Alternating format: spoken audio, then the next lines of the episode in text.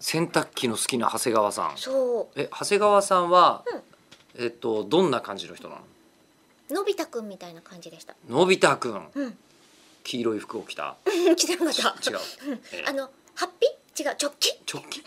直帰とハッピーはみんな別がみんなが電気屋さんの人たちがみんな着てるあの防弾ベストみたいなやつ防弾ベストあるじゃないそんな電気って危険な職業なのええあの一般的な直帰よりもポケットの数が多くて、あなるほど、うんあーなおかつ防弾もで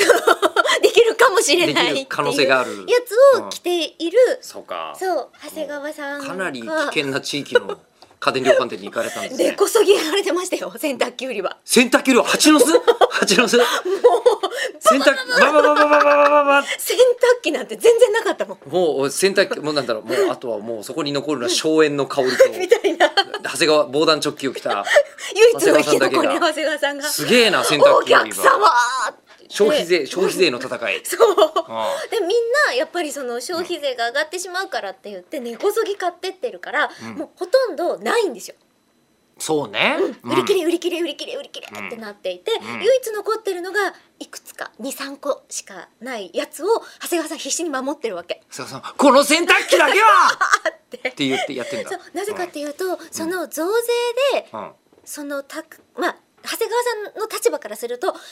だか2%のうんそのポイントの増減、まあ減はないですけど増によってこれをこう買わせていいお客様かどうかを見極めさせてほしいっていうのが長谷川さん側の願いなんですよ。どういうことですかいやそれは本当に必要なお客様に洗濯機を届けたいからまあまあそうでしょうねだから 今日帰って洗濯をしなきゃいけないのに、うんもう洗濯機がボロボロですっていうお客様と、うん、ま